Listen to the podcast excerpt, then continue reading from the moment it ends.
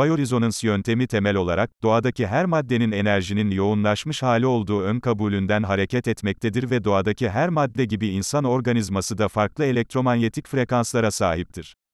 Rezonans terapileri yoluyla, insan organizmasına küçük enerjetik dokunuşlar gerçekleştirilerek belli bir takım konularda gelişmeler sağlanabilmektedir.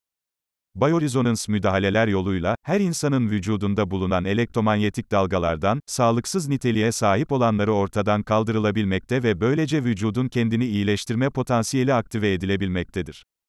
Biorezonans terapilerde, kişinin fiziksel olarak tedavisi psikolojik olarak dengeli olmasıyla bağlantılı olarak ele alınmakta ve bütünsel bir bakış açısıyla, bütünsel bir sağlık ve iyilik hali hedeflenmektedir.